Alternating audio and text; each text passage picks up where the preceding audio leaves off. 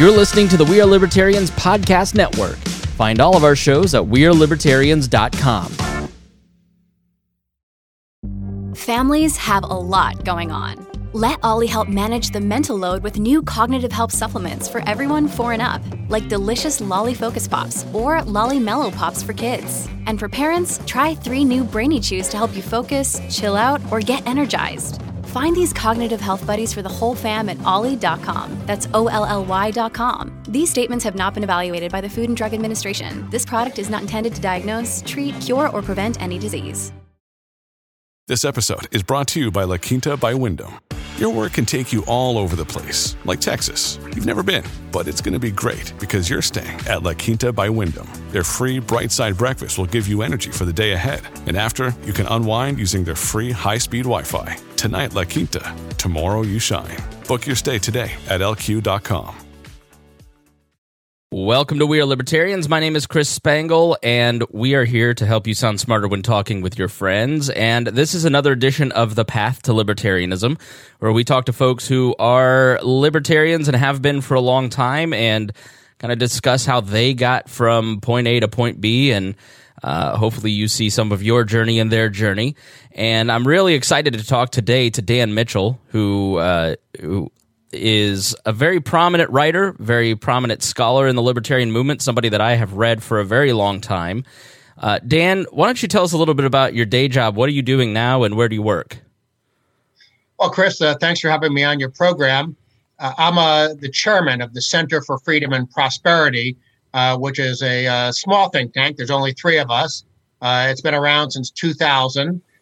we started out focusing pretty exclusively on international issues uh, especially fighting against uh, bureaucracies that wanted tax harmonization. Uh, we were the only really significant defender of tax havens, uh, but we've now branched out so that we cover all sorts of uh, market oriented economic issues. Before being, well, I've been chairman of the Center for Freedom and Prosperity since the very beginning, but I didn't actually make it the place where I hung my hat until 2017. Before that, I was a, a senior fellow at the Cato Institute before that, a senior fellow at the Heritage Foundation, and going way, way back into the distant past. I did a stint on Capitol Hill with Senator Bob Packwood of the Senate Finance Committee. And then I started with a small little group, Citizens for a Sound Economy, uh, a sort of a grassroots uh, libertarian organization. That's fascinating. Now, and, and, and I, I, guess I should say, even before that, I, I got to the Washington area for the PhD program at George Mason University which of course is a uh, if you believe in limited government and individual freedom is a great place to pursue your higher education. Yeah so you've had a long storied career in think tanks which i don't know that a lot of our listeners fully understand so we'll dive into that in a little bit. But let's start with when you were younger. I mean were you interested in politics from a young age? Did you come from a political family? Uh, my, my family was you could probably say conventional Republican uh, types, but uh, it wasn't a dinner table conversation or anything. Uh, what got me interested in public policy, uh, this will tell you how old I am, was the 1976 Reagan campaign. Uh, he challenged Gerald Ford for the Republican nomination. And even though I, I don't even know how I got interested, uh, because it wasn't as if I was a regular watcher of the news, but somehow I must have latched onto something. And Reagan during that campaign challenge against President Ford, Reagan relentlessly mocked big government, talked about how government was the cause of problems. And for whatever reason, that resonated with me. And, and I, I, I can't remotely explain why it resonated with me, uh, but I like that message. Uh, that was when I was a senior in high school. I then went off to college. I did my undergraduate work at the University of Georgia. Um, back then, Young Americans for Freedom uh, was the only group I was aware of for libertarian minded people. They also had plenty of conventional conservatives, of course. Uh, but I started the Young Americans for Freedom chapter. Uh, there was no internet back then, so the only things I knew to read uh, were things like National Review and Human Events. Uh, there were other things, of course, but I just didn't know about them. Uh, and so I, I, slowly but surely began to read about things. And I got exposed to enough material that I figured out, well, I'm not just a small government conservative, I'm really also a libertarian. Uh, and so I sort of learned a little bit about libertarianism. Uh, I, I, ironically, I'd never read Ayn Rand until I was in graduate school. So, so that usual entree point for a lot of people into the libertarian world uh, was not how I got involved. It was it was all Ronald Reagan. Yeah, so let's explore that a little bit because you have kind of been at the founding in some ways or have been aware of the development of the conservative and the libertarian movements um, as an early watcher. What is the difference between National Review and some of the YAF, for instance, uh, and some of those conservative groups back when you were in college versus what you see now in the conservative movement? And why do you think that there was a necessity for a libertarian movement or a separate wing to start to develop? Why was the Cato Institute, for instance, developed? Like, what what has changed within some of those conservative outlets that you were uh, brought up on that has, has has morphed and necessitated shows like this? Well, back in the 1970s and uh, early 80s, when I was learning about all this stuff, uh, there was, of course, widespread agreement among small government conservatives and libertarians about we need to cut back on the welfare state and just the size of government, the scope of government. Uh, uh, we wanted to shrink the federal government. There was unity on that. There was also unity on the notion that the Soviet Union and communism was bad and evil. Now, there wasn't necessarily unity uh, on how that should be addressed. Uh, some libertarians, of course, were, were very dovish. Um, they were all anti-communist, but there was disagreement about how to address those issues. Now, since from the very beginning, I was always interested in the economic issues, uh, I'm not going to pretend that I was closely following, had my finger on the pulse of uh, of the debates about foreign policy and stuff like that. I guess what first made me realize there was a difference between libertarians and small government conservatives was more some of the uh, issues such as you know, drug uh, criminalization. Uh, back then, you know, uh, you know, not that I'm, I'm actually a boring kind of libertarian. I've never been a drug user, but I certainly was exposed to enough of it in high school and college, uh, was having friends that use drugs, knowing other people that use drugs. And I just remember thinking, now, I might not want to do that myself, but why should the government be arresting them, throwing them in jail, just because they're doing something that I might not like, but it's their body, their freedom. So, so just on a very simple, basic issue like that, that's when I understood that oh, there's a difference between libertarians and the small government conservatives, who otherwise I felt a great deal of, of kinship with. Okay, so you you started with Ronald Reagan. I mean, did that admiration last through his two terms as president? Uh, this is a I guess, a strange story because I got to the Washington area for uh, for GMU's uh, PhD program in the mid '80s, uh, and so I was there in D.C. with Reagan in the White House. I started working almost right away, part time, but then full time for Citizens for a Sound Economy while working on my PhD. So I was writing on things, analyzing things, researching things while Reagan was still there. And I remember at the time feeling, oh, he is such a disappointment. He's not doing enough. He's not fighting big government. Uh, and of course, in some objective sense, that's true. Have, however, with the benefit of all this gray hair I have and having seen the George H.W. Bush administration, having seen the George W. Bush administration, now seeing the Trump administration, uh, seeing other Republicans uh, sometimes in control of Congress over the last several decades, I do now have, in retrospect, a lot of admiration for the fact that at least there was always some determination and fight in the Reagan administration to try to control government. Did they do it as much as I wanted? Uh, no, of course not. But boy, compared to other Republican presidents, I now look back upon Reagan uh, with a lot of admiration, and I've actually crunched the numbers uh, in terms of who let government spending grow the fastest, I've crunched the numbers in terms of per capita, uh, inflation adjusted. I've I've sort of segmented out, looking just at domestic spending and things like that. There's a giant difference between Reagan and all the other Republican presidents. As a matter of fact, every other Republican president, uh, you know, even going back like uh, Nixon before Reagan, but certainly everyone since Reagan, they've actually increased even domestic spending faster than like Jimmy Carter and Bill Clinton and Barack Obama. So most Republican presidents wind up doing a really miserable job. Reagan stands out for having compared to every other president in the modern era, at least slowed the growth of government. And because you slowed the growth of government, he wound up shrinking domestic spending as a share of GDP and even shrinking overall spending as a share of GDP by one percentage point. So, so as time has gone by, I do appreciate Reagan more because at least there was some fight why would why why did he have the ability to fight that maybe uh, I'm not going to pretend that Trump is ideological in any way or what was it about Reagan or the environment that was different then that doesn't seem to be possible for the Paul Ryans in the Republican Party now? Well, first, let me say something. Uh, I guess in defense of Paul Ryan, in 2008, as Bush is heading out the door, uh, he of course is doing the TARP bailout.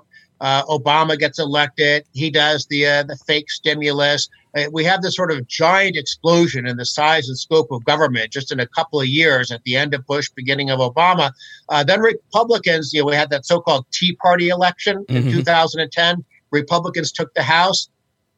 From 2010 to maybe about 2014, uh, if you look at the raw numbers, there was actually a tremendous amount of good stuff being done. Uh, we had a sequester in there. Uh, we had a, we had a genuine commitment on the part of House leadership to fight. We had government shutdown battles, and if you simply look at that period, we actually for the most part, had a nominal freeze on government spending, which was really impressive. Uh, so, so I don't want to say that every other Republican, uh, certainly every other Republican president, but I don't want to say every other Republican was bad on spending because I do think House Republicans uh, back and also back in 1994, the Gingrich Revolution, for a several year period, they were very good about fighting Bill Clinton on spending. And we actually made progress in terms of shrinking government as a share of GDP or economic output. And, and at the end of the day, of course, as a libertarian, I have my fantasies about wouldn't it be great if we shrunk the federal government back to what the founding fathers envisioned? Wouldn't it be great if we got rid of the Department of Agriculture, Department of Housing and Urban Development? Yes, I, I have that ultimate fantasy goal, but there's also such a thing as a partial victory. And if the private sector is growing faster than the government, guess what? We are shrinking the relative burden of government compared to the private sector that has to support that government. So, so I'm willing to take um, partial victories because it's a lot better than partial defeats. Uh, so, yes, other Republicans have been good at different times. But to finally answer your question after that uh, a little diversion there, Reagan actually wanted to do good things. And he appointed at least enough people who wanted to do good things. The problem with, say, a president like Trump is that it's it's easy to cut taxes because that's giving people their money back. And and outside of the hard left, there's not going to be there aren't going to be people who are going to really fight against that. And also, Trump is doing a semi decent job on red tape. Not nearly as good of a job as he's telling us, but at least the the rollout of new regulations has been abated, and there's actually been in some areas a few uh, bursts of deregulation. But again, that's not difficult to do. What's difficult to do is to tackle the interest groups that are feeding at the federal trough. Republicans and Democrats on Capitol Hill love it when there's more money to spend because that's how they raise campaign cash. That's how they make themselves popular oh, here's a bridge in the district. Here's a contract for a uh, uh, for a, a, a, factory in the district, whether it's to build tanks or to do something on the domestic side of the budget. It's very fun for a member of Congress to play Santa Claus with other people's money and to have a president in the White House imposing some sort of overall discipline. Okay, you guys can waste money, but you can only let it grow 2% a year. Well, that's not happening with Trump. The budget's growing 4%, 5%, 6% a year, three times the rate of inflation. So it, it's it does matter who's in the White House. Are they willing to fight? And unfortunately, on the issue of spending, Trump is a populist. Populists love spending other people's money.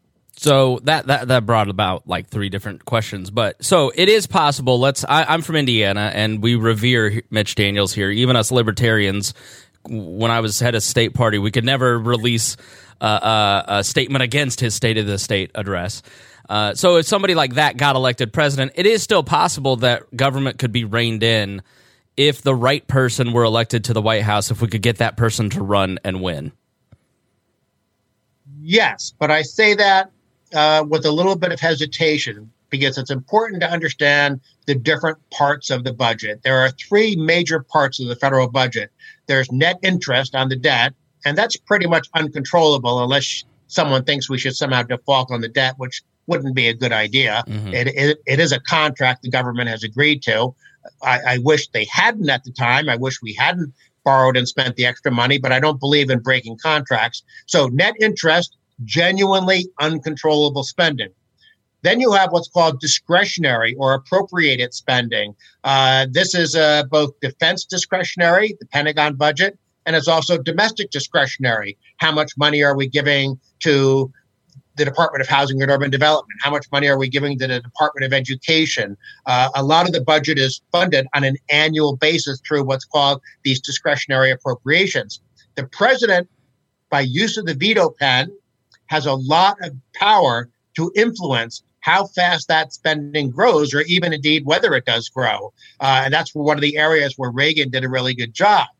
Now, net interest, discretionary spending, now the elephant in the room, the entitlement budget, which you know back when I was born was maybe only one fourth of the federal budget. It's now over 70% of the budget. This is Social Security, Medicaid, Medicare. Uh, these are the so-called in budget wonk terms, the mandatory programs. Uh, their entitlements. You are legally uh, out, uh, you are legally given the right to get money if you fit a certain category based based on your age, your health, your income levels. Uh, and in order to change those programs, because they are in in budget parlance, they are permanently appropriated. In order to change those programs, you actually have to pass a law through the House and the Senate and a presidential signature in order to change it. So if if we had a really good president who believed in limited government, that president couldn't really do anything about net interest, at least not in the short run. He can do something about discretionary spending, defense discretionary, and domestic discretionary by virtue of the fact that he has a veto pen. But there's no way he can do anything about the entitlements unless he can somehow convince the House and the Senate to go along with plans. And you might remember uh, back in, uh, you know, back after the Tea Party took over, the House Republicans actually proposed budgets that would have block granted Medicaid, that would have shifted Medicare to a premium support system similar to what federal employees have. Those two reforms would have dramatically saved money over the long run. But of course, Obama had no interest in controlling the size of government. So having the House pass a good budget was symbolic more than anything else. Now, I'm going to digress here for a second. For much of the Obama years, the work I was doing in Washington was focused on one thing get Republicans to support these budgets with the good entitlement reform so that if we happen to have a Republican president on January 20th, 2017, we could actually save the country from this long term Greek style fiscal crisis that we're heading toward. Well, we did get a Republican president. Unfortunately, out of 17 Republicans running for president in 2017, Republican voters picked the one guy who said, I'm not going to touch the entitlement programs. And to me, that's probably the worst part. Well, the trade stuff is terrible, but in terms of fiscal policy, the worst part of Trump is that he has no interest in actually protecting the long run fiscal health of the country by dealing with entitlements. And of course, now that Democrats control the House, it's not like even if he suddenly had an epiphany, it's not like the Democrats in the House would pass anything anyhow. So we are just galloping in the wrong direction. Our aging population, falling birth rates, several hundred trillion dollars of unfunded liabilities uh, for these programs. So we really are looking at a long-term crisis. Uh, it really makes me worry about, you know, should I get my kids like Australian citizenship or something mm. because we're in such difficult long-term straits. Which is to, to invoke him again. Mitch Daniels recently said on local radio that a Democratic president is really going to be the only one that can rein in some of the entitlement spending. And I guess the, the crux, the concern of my question is really how screwed are we? Do we need to get Australian citizenship? I think in the libertarian movement, and this is a long-standing feature of our movement. It's not a bug. Is the the fear of an economic collapse at any moment. Uh, how how serious is that? How serious is the fiscal crisis facing the United States, uh, and how bad could it be, or or because I never know, I I never know like what is what do I really need to worry about? Because I'm concerned about the budget, I'm concerned about spending, I'm concerned about entitlement, I'm concerned about those things. But I feel like there's a lot of people that I listen to that want me to be really afraid of it, and that seems to be a little manipulative. So, like on a scale of one to ten, how concerned do you think Americans should be about a, a coming economic crisis? we should be concerned about a, an economic crisis, but not because of the budget. The, the budget that we have, the entitlement programs, the long run growth and the burden of government spending because of those programs, that to me is like smoking three packs of cigarettes a day. Uh, you're not going to get cancer the first year in all likelihood, or the second year, or the third year. Uh, but sooner or later, smoking three packs of cigarettes a day is going to cause some negative health consequence. Uh, it might simply be uh, that instead of growing 3% a year, you're growing 1% a year, and sort of turning America into France or Italy. When I think about an economic crisis, almost always in our nation's history, economic crises, uh, sort of the busts, the recessions, the depressions, almost always they have an origin with monetary policy. Now, I've done my best over the last 40 years not to focus too much on monetary policy just because it's not my interest. And also, it's hard to really write and, and be a monetary policy person without people thinking you're a crank or something. Uh, oh, you're just one of these, you know, gold bugs or crazy Fed bashers or something like that. Uh, well, the reality is, though, the Fed usually is the cause of our economic crises. Uh, it played a significant role in the Great Depression. It played a big role with the dot com bubble. It played a huge role with the 2008 crisis because when the Fed is pumping out easy money, artificially low interest rates, it's it's causing what Austrian school economists uh, describe as a as a it, it, changes relative prices in a misleading way in the economy. You have malinvestment, you have bubbles, and frankly, I think I fear uh, if I actually knew the answer to this, I'd be a billionaire living in the Cayman Islands. But I fear that we're in a bubble right now, that the Fed has just been keeping interest rates too low. Of course, Trump, being a populist, is uh, is bashing uh, the Fed. Oh, you need to lower rates more. Uh, well, lowering rates is the government artificially distorting relative prices in the economy. Uh, all this extra money getting sloshed into financial markets around the world because it's not just the Fed, it's the European Central Bank, the Japanese Central Bank. I do worry there's a bubble. Uh, do I know enough about it to to try to invest my paltry savings in a way to profit from it? No, I have no idea whether the bubble bursts tomorrow or whether it'll burst two or three years from now. Uh, or maybe somehow the Fed will do what's called a soft landing and gradually soak up this extra money without uh, an, an economic downturn. But it is a problem that we should be worried about.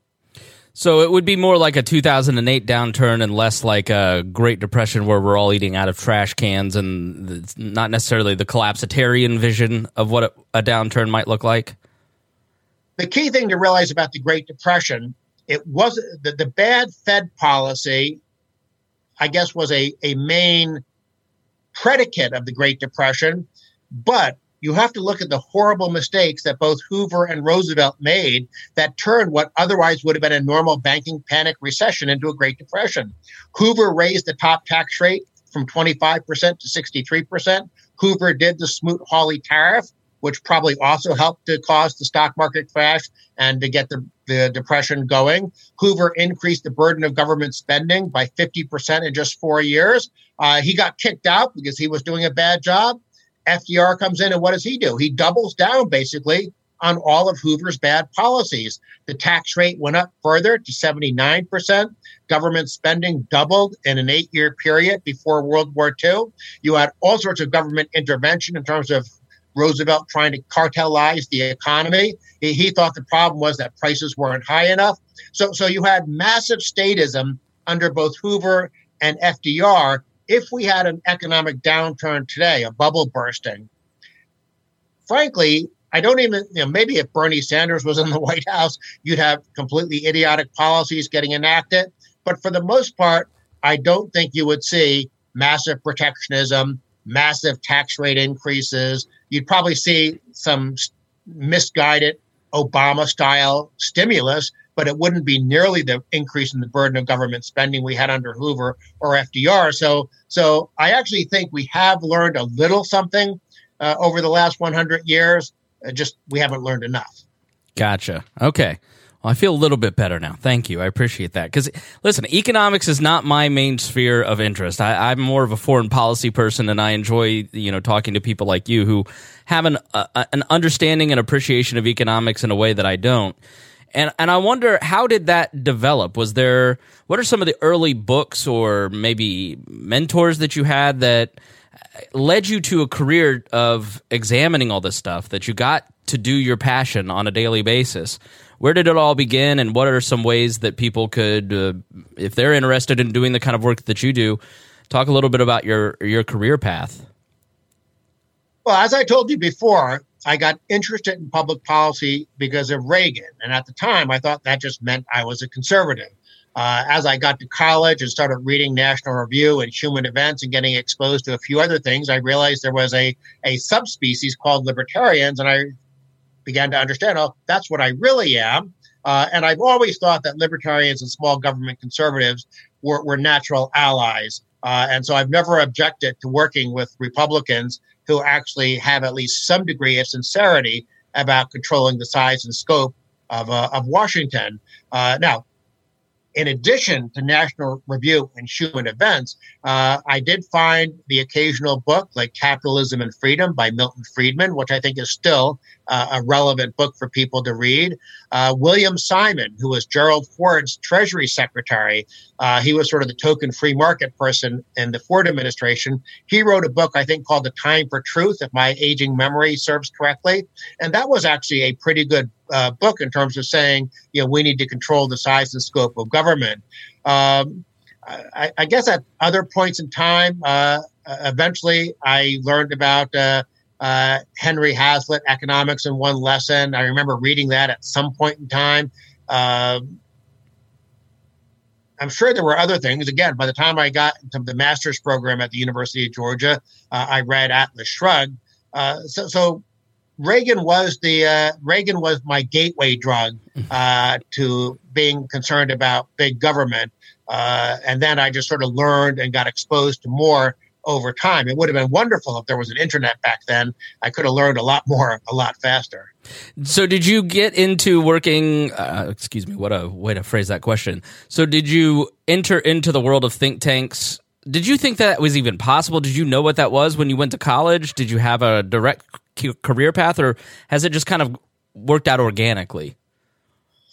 I had no idea there were things like think tanks. I mean, maybe I did because I'm sure when I was reading National Review of Human Events, they probably referenced a Heritage Foundation study, an American Enterprise Institute study, a Cato Institute study. So I, I probably vaguely had had read things that mentioned think tanks. Uh, but at the time, uh, I, I, I definitely knew I wanted to work in the field of public policy. I actually thought that meant I wanted to work in politics. Mm-hmm. And at one point in time, I guess in 1979, uh, I went up to Washington. The Leadership Institute, which still exists, does training programs, especially targeted to young people. And the Reagan campaign offered to make me the uh, the what youth director or whatever it was called for Ohio for the Reagan campaign. And I remember having a, a very clear crossroads in my mind. Okay, do I want to work in politics?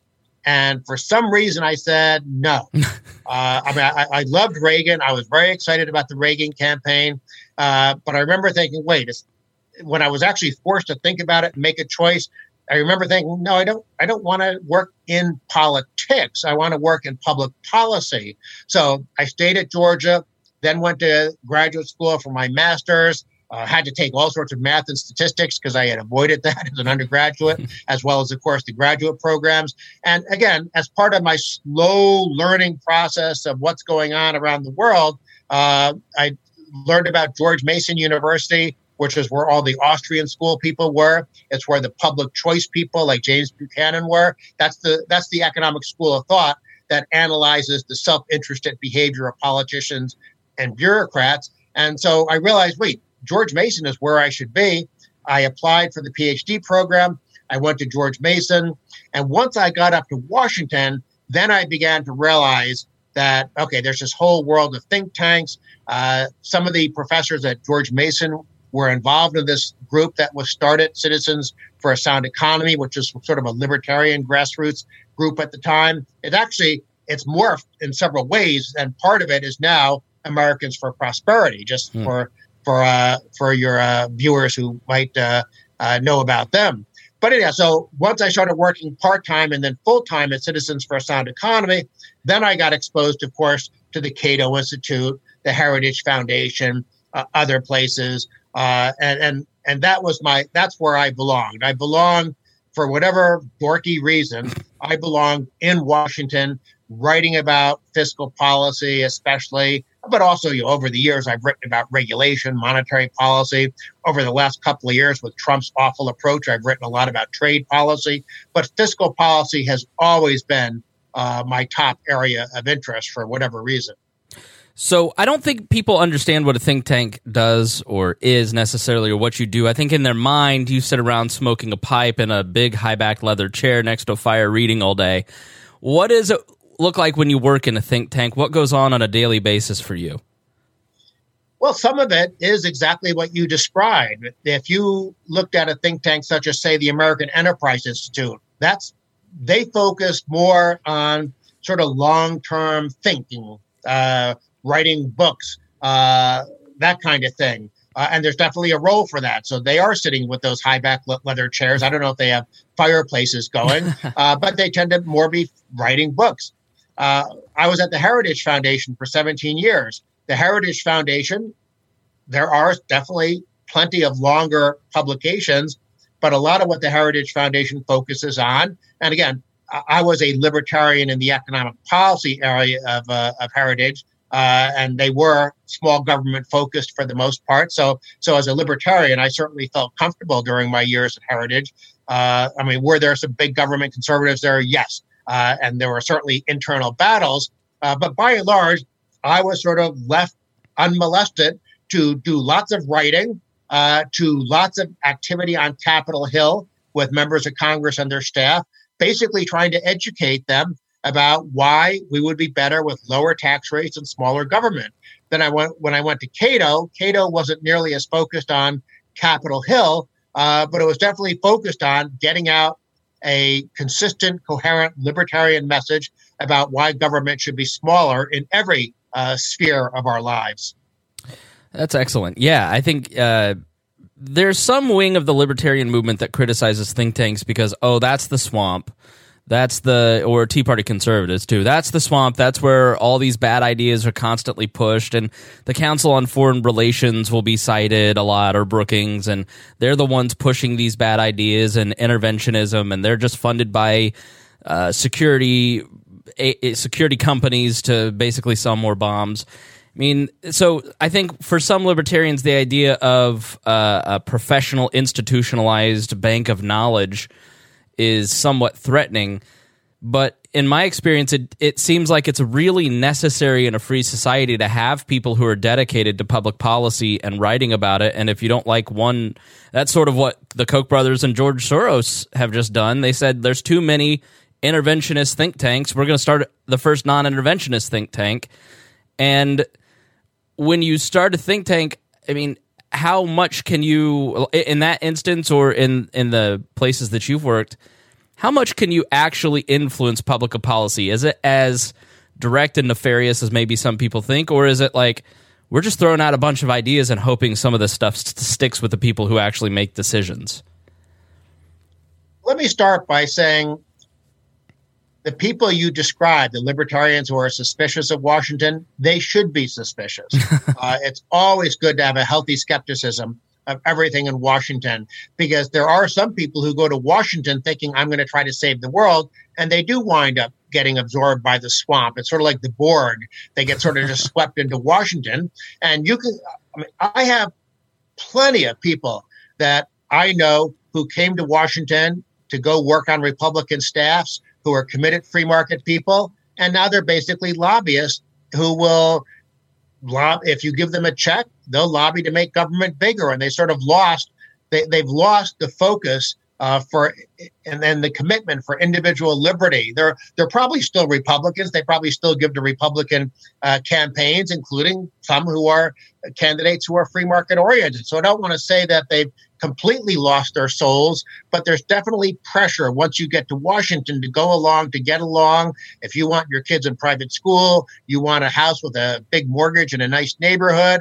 I mean, there is a lot of pressure to do the wrong thing. Now, having said that, for the most part, I think the think tanks, at least that I was uh, working with, uh, Heritage and Cato, have for the most part kept uh, themselves relatively clean. Uh, I think there are other think tanks and organizations like the Competitive Enterprise Institute, the National Taxpayers Union, Americans for Tax Reform, my own little group, Center for Freedom and Prosperity. There are plenty of groups in Washington who I think have kept their honor and continue to fight for the right thing. Uh, it just it's always very important in an organization working in Washington that you find people to work there who not only know their material but also sort of have enough moral fiber not to get uh, co-opted by the swamp. So, how do you maintain your own? And I hate to use this word purity. Is it just the people that you surround yourself with on a daily basis?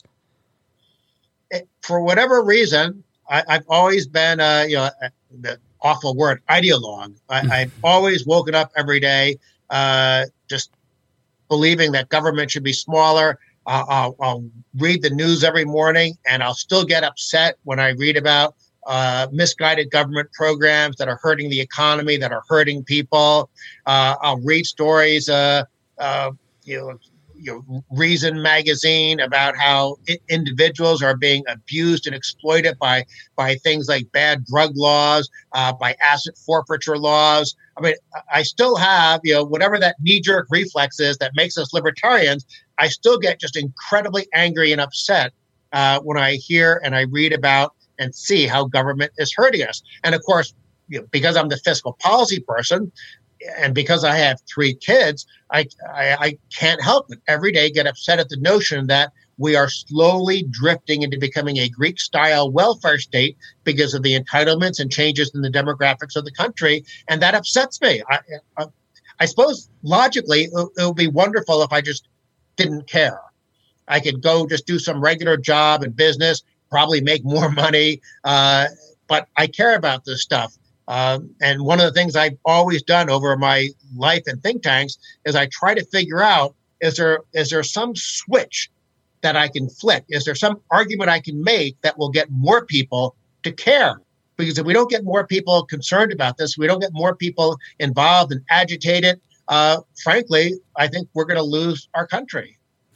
Yeah, there was a woman who once asked Buckley how he knew what to write about in his columns, and he said, "I wake up and read the news, and whatever pisses me off the most, I write about that." So, sounds like you're in good company with, with William F. Buckley, and that leads me to my next question: Is your ideological diet? I mean, how does somebody get as smart as you? I mean, are you you do you watch television at all, or do you just read books all the time? What sort of things do you read? What sort of resources do you recommend to people? If if people out there want to consume information and try to be as smart as you how do they do that? Well self-interest in a self-interested fashion i'm going to first recommend to read my daily column. Uh, if you go to any search engine type in dan mitchell blog you'll get to my blog, which is called International Liberty, danieljmitchell.wordpress.com. Which I will but, link in the show notes every single day. I mean, literally, including holidays. I mean, it's now my it's now my shtick. I write a column, uh, and the column usually fiscal policy, almost always economic policy, but occasionally I write about the drug war and asset forfeiture and foreign policy interventionism and other things like that.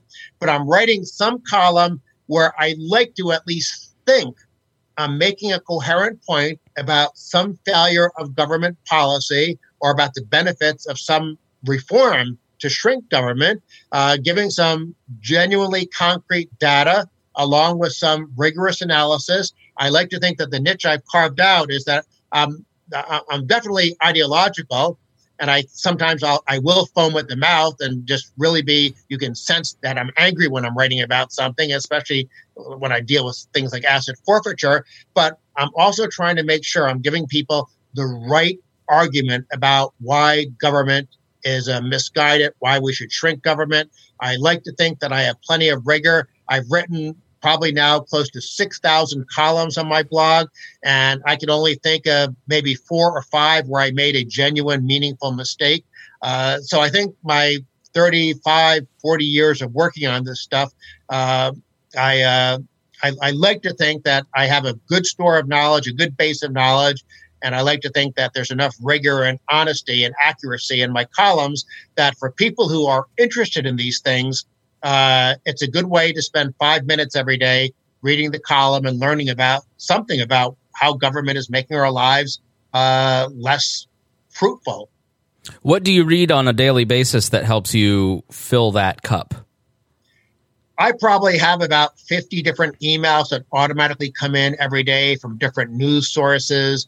Uh, I get daily emails from Reason Magazine, Wall Street Journal, Washington Post, New York Times, all, all sorts of different uh, you know, Capitol Hill publications like the Hill newspaper.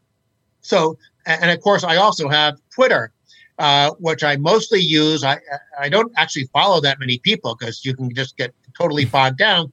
But I follow an odd little assortment of people. By the way, I'm at at Daniel J Mitchell for people who are on Twitter. But I use it so that I know that with these people, if I'm just going down on my phone, if there's something happening in the world that I should know about, I feel very confident with sort of the interesting cross section of uh, 20 odd people that I follow. I feel confident I'll know about it between that and these 50 plus emails that I get in every day. And so when I wake up in the morning, as you were talking about William F. Buckley, first thing I'm doing is I'm going through, okay, what's in the news from the New York Times, the Washington Post, the Wall Street Journal. The Wall Street Journal editorial page, of course, I think is a very good source of good information on economic policy. Uh, sometimes I'm finding something to write about for my daily column. Sometimes I already know because of some research that I'm doing. Um, but it's there's probably at least five to six hours of reading every day uh, involved with what uh, the kind of work I'm doing. So, do you read a lot of books in that? I mean, that six hours is it a lot of just current news, or are you reading several books a day, or or you know, what what is your what kind of book reading life? I guess do you have? I probably don't do as much book reading as I should. Uh, I'm of course consuming a lot of news, uh, but I'm also consuming a lot of reports. Uh, I, I don't like say, give you an example. I don't like the ideological approach of, say, the International Monetary Fund, the Organization for Economic Cooperation and Development, the World Bank, and things like that.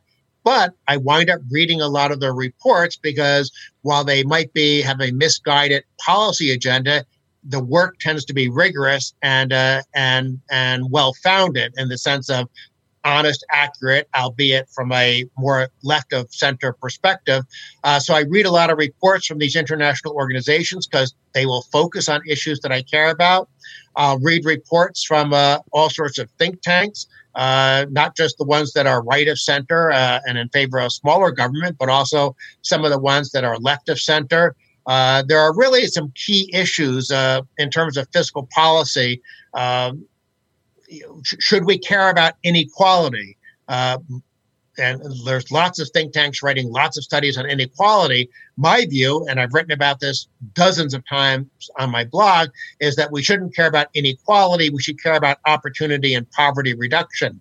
And if you care about opportunity and growth and poverty reduction, that leads you toward free market policies. Where if you sort of view the economy as a fixed pie and you care about inequality, that leads you to a class warfare redistributionist agenda.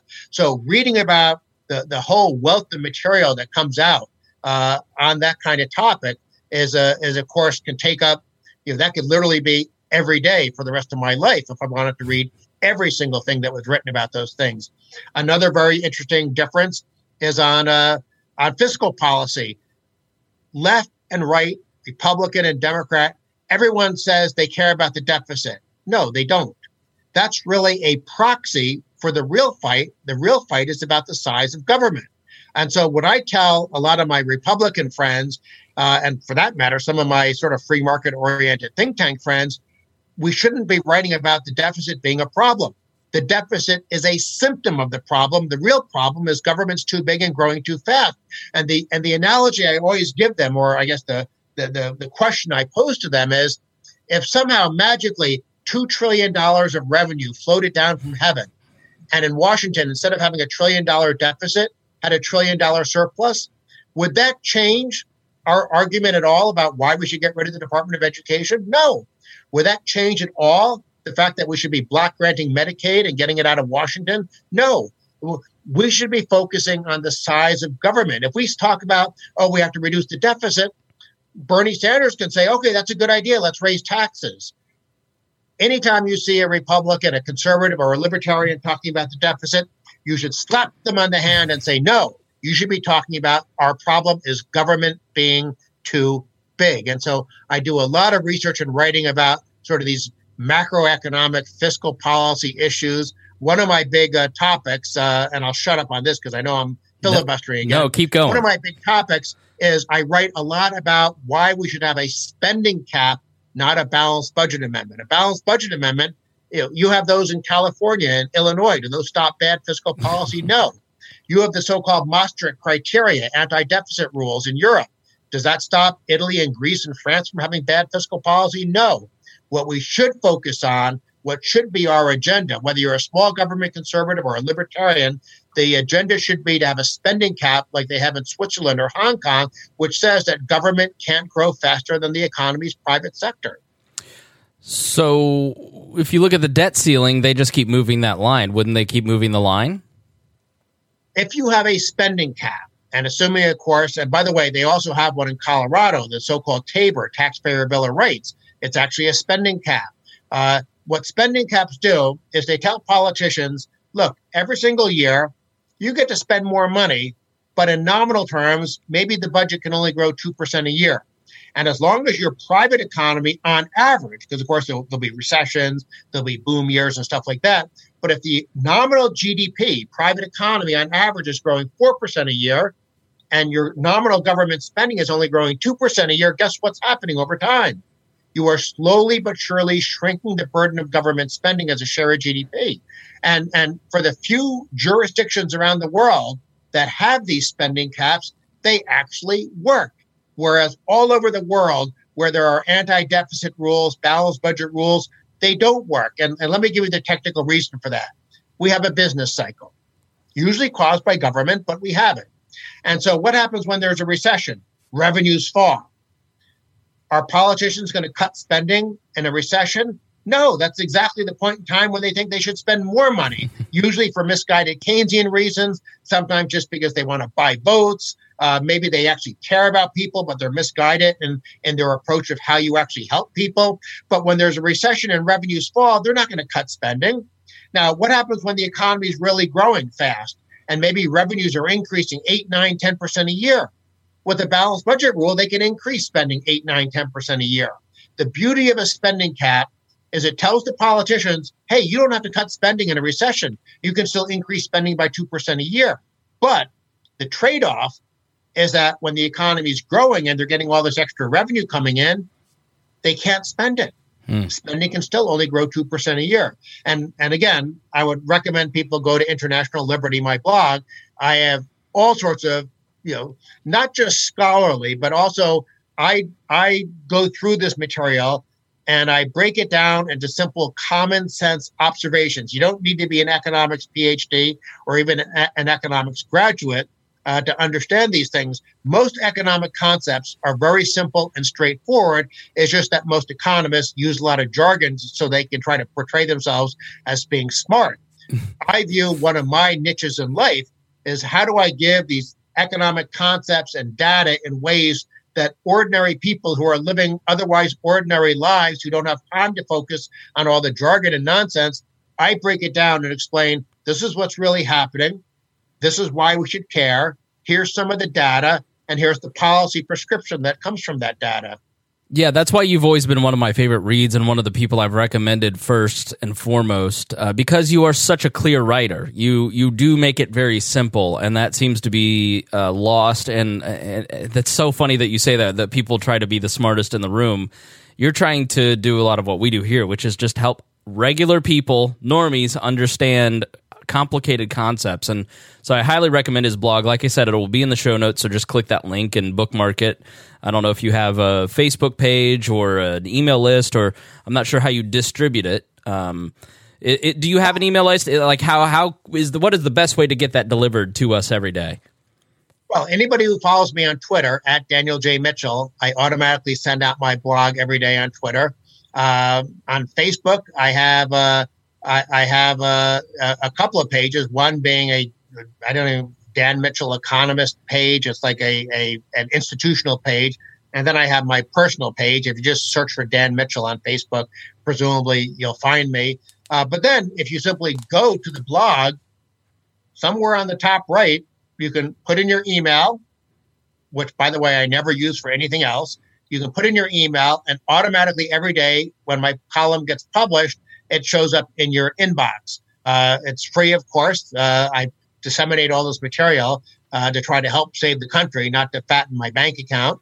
Uh, nothing wrong with fattening bank accounts, but um, since I'm an ideologue, I want people to get this information and learn more about these issues. So there's several ways of getting it, but the simplest way is probably just put your email into the into the uh, that little box, and it automatically shows up in your inbox every day. So let's finish up with talking about the 2020 race. Let's start with Trump, who seems to take uh, an enormous amount of credit for the current economy. And you always sort of hear, oh, well, presidents can't affect the economy that much, and he's taking too much credit. This is Obama's economy still. How much uh, does a president really affect the economy, and is Trump affecting it in a good or a bad way? Well, that, that's a that's a, a, question with a lot of uh, aspects it's, to it. It's a very broad question, I know, but that's sort of how people ask it, and maybe you can help us d- unpack well, it a little. First, I'll agree with the point that you were making that the economy tends to be sort of this big ocean liner, uh, you know, going through the ocean, and politicians are like tugboats. now, over time, big enough tugboats, enough tugboats can change the direction of a big ocean liner or big aircraft carrier. So I think public policy does affect the economy. There's no question about it. And presidents can have a positive effect or a negative effect. In terms of Trump specifically, well, first, if you look at the last four years of, of Obama in terms of the economy's trend lines with what we've seen over three years of Trump, frankly, there's not that much of a difference. Uh, it does appear that Trump has bumped the numbers up a little bit. But then the question becomes is that because of his policy or because he's just badgering the Fed for easy money, which in the short run feels good? Uh, you know, easy money from the Fed is like, hey, I'm taking another drink at the bar. Uh, well, the problem is when you get the hangover, that's when you have the economic bust from the easy money policies. So, so there's a big argument about how much credit should Trump get, and is it because his policy is good or because the Fed is is giving us the fake stimulus and easy money. Uh, I'll simply say if we separate monetary policy out of the equation, the way I describe Trump is that he's good on some issues and he's bad on some issues. Uh, if I wake up and I'm thinking I'm Dan Mitchell, the tax guy, for the most part, I think Trump's policy has been good. His tax cut was made the law better or less destructive, I guess, if we want to get technical. If I'm Dan Mitchell, the budget guy, and I'm wearing that hat, Trump's a big spender. He's, he's increasing even domestic spending at a faster rate than Obama or Bill Clinton or even Jimmy Carter did. If I'm Dan Mitchell, the regulatory guy wearing that hat, well, Trump has moved policy in the right direction. But if I'm Dan Mitchell, the trade guy, Trump has been absolutely terrible. Uh, his protectionism has been from from a wrong theoretical approach uh, he's dealing with the issue in the wrong way. It's, it's just incredibly frustrating that he is so clueless about how international trade works. He, he, he's worse than than a high school student getting a D minus on a test when it comes to trade. He actually thinks trade is a zero sum game. He, he, genuinely seems to think the rest of the world is somehow trying to cheat us, as opposed to trade simply being a function of the fact that individuals and companies all over the world are engaging in voluntary transactions. And he doesn't understand that when we buy more from a foreign from businesses in a foreign country than they buy from us, those dollars just don't sit there stuffed under a mattress. They come back to the US in the form of more investment in our economy. As a matter of fact, that might actually be the driving force because foreigners want to invest in our economy. Because why would you invest in France or China? Uh, if people want to invest in the U.S. economy, they have to sell us stuff to earn dollars. So, so Trump is just a disaster on trade. Uh, but again, he's good on a couple of issues, and as I said, he's bad on a couple of issues. Uh, so I never know what grade to give him because he's such an. If I was a student, I mean a teacher, and he was my student, I would say, boy, he gets A's and B's in some areas, but D's and F's in other areas. Okay, well, very good. So, what about? So, let's just talk about Bernie and Bloomberg because that's where I assume we're headed in terms of a an election. I mean, maybe Warren will pop through, but I'm sure um, her and Bernie have such close policies. So, let's start with Bernie, the front runner. Should Bernie become president, Bernie Sanders? Uh, how disastrous could that be for the economy, or am I just overblowing it because he's a socialist and I'm a libertarian? uh, Bernie Sanders, I think deep down, is a truly horrible statist. I think he really does believe this socialist Marxist claptrap. Uh, that's been his record his entire life. I, my column yesterday was looking at, at his long term record and some of the incredible, odious, uh, noxious, uh, uh you know, pro dictatorship, pro socialism, pro Marxist sentiments that he's expressed his entire life. If he was president, that would be a train wreck for our economy. Now, the one saving grace is that our founding fathers bequeathed to us a separation of power system. And so, even if somehow the Democrats were in control of the House, the Senate, and the White House with Bernie Sanders as president after 2020, it would still be very difficult for him to get through the Green New Deal, which is central planning on steroids. It would be very difficult for him to get through Medicare for All, which is the British NHS on steroids. There are all sorts of really bad things he wants to do that even with the expansive view of executive power that Obama and Trump had, there's no way that those things can happen without legislation moving through the House and Senate. And you're not going to get 60 votes because uh, e- even a, in a very, very good election for the Democrats, yes, they could pick up the. Yeah, they could pick up the Senate. Oh, I don't know, if, but but they wouldn't yeah. have sixty votes in the Senate, right. and and so so there would be some constraint on Bernie Sanders, um, but how much? Who knows? Well, my fear for him is is that he would do a lot of what Obama and Trump have done and use executive action to implement a lot of things. I mean, is that a concern that you have about Sanders? Yes, there's no question he would fill the regulatory agencies with complete collectivist, statist mindset people. Uh, you would have the executive power of the White House being used to expand government's power and control over our lives. He would be a terrible president. Uh, but again, he would not achieve nearly as much as he wants to achieve. But nonetheless, what he would achieve would, would in effect, be a big ratchet uh, uh upwards in terms of government's control over our economy and over our lives. So let's take a look at Bloomberg. Uh, I don't know if you've looked at his record in New York City and what kind of president he may be. He seems to be uh, not not that far off from Bernie or Trump in that he wants to control whatever he can control. Uh, what kind of president do you think he would be economically? Bloomberg would be a technocrat, and by that I mean he, he, he in his own mind he would be a practical person. Uh, and but it of course all depends on his underlying biases. So he might be trying to tell us how much salt we could put on our food or or what kind of soda we can drink. Uh, he would raise taxes, but he wouldn't be crazy about raising taxes like Bernie. Bernie Sanders genuinely hates economic success. He genuinely hates capitalism. Bloomberg doesn't hate capitalism. He just thinks, oh, I'm gonna, I, I want the government to uh, to get the rewards of capitalism. I want government to be the one that sort of grabs the lion's share of any additional economic growth that the private sector generates. Uh, but when he was in as mayor of New York, he was semi good on welfare reform. He was semi good on at least charter schools, and he sort of realizes that the government education monopoly has done a terrible job, so he wouldn't be horrible on that issue. Of course, he might appoint a terrible education uh, secretary, so he might wind up being horrible. But then again, he might appoint someone who was halfway decent. So, so Bloomberg would be a mixed bag in the same way that Trump is a mixed bag. It would just be different issues. Bloomberg would be, I'm sure, much better on trade. Uh, he would probably be better on spending uh, because it would be hard to be worse than Trump. Uh, but he, he would be bad on taxes. Uh, on regulation, I assume he would by and large leave things alone. Now, he is taking, for purposes of the Democratic race, he is taking positions and adopting positions that I think are further to the left than he really is. Hmm. Excellent. Well, Daniel Mitchell, thank you so much for your time. This has been great. Is there anything else that you'd like to say to the audience that we may have missed?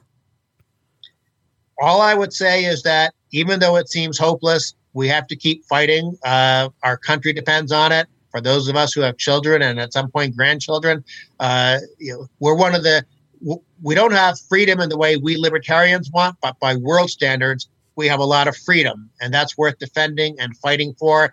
And so, even though every day I sometimes feel like I'm banging my head against the wall, I'm going to keep fighting. And I urge everyone else out there share material, learn more, uh, without being annoying. Try to educate your friends and colleagues uh, so that we have a chance of turning the country around and saving uh, what our founding fathers bequeathed to us. Well, that's wonderful, and we're all trying to work on not being annoying. But that, so I really appreciate your time, and I thank you for kind of helping give people a template to do exactly what you just said. And uh, uh, go read his blog, sign up for his email newsletter, and get his blog post every day. He has been one of my favorite reads for such a long time. Dan Mitchell, thanks so much. Hey, well, thanks for having me on the program. It was great talking to you. All right, everybody. Thank you so much for listening, and we will talk to you next week.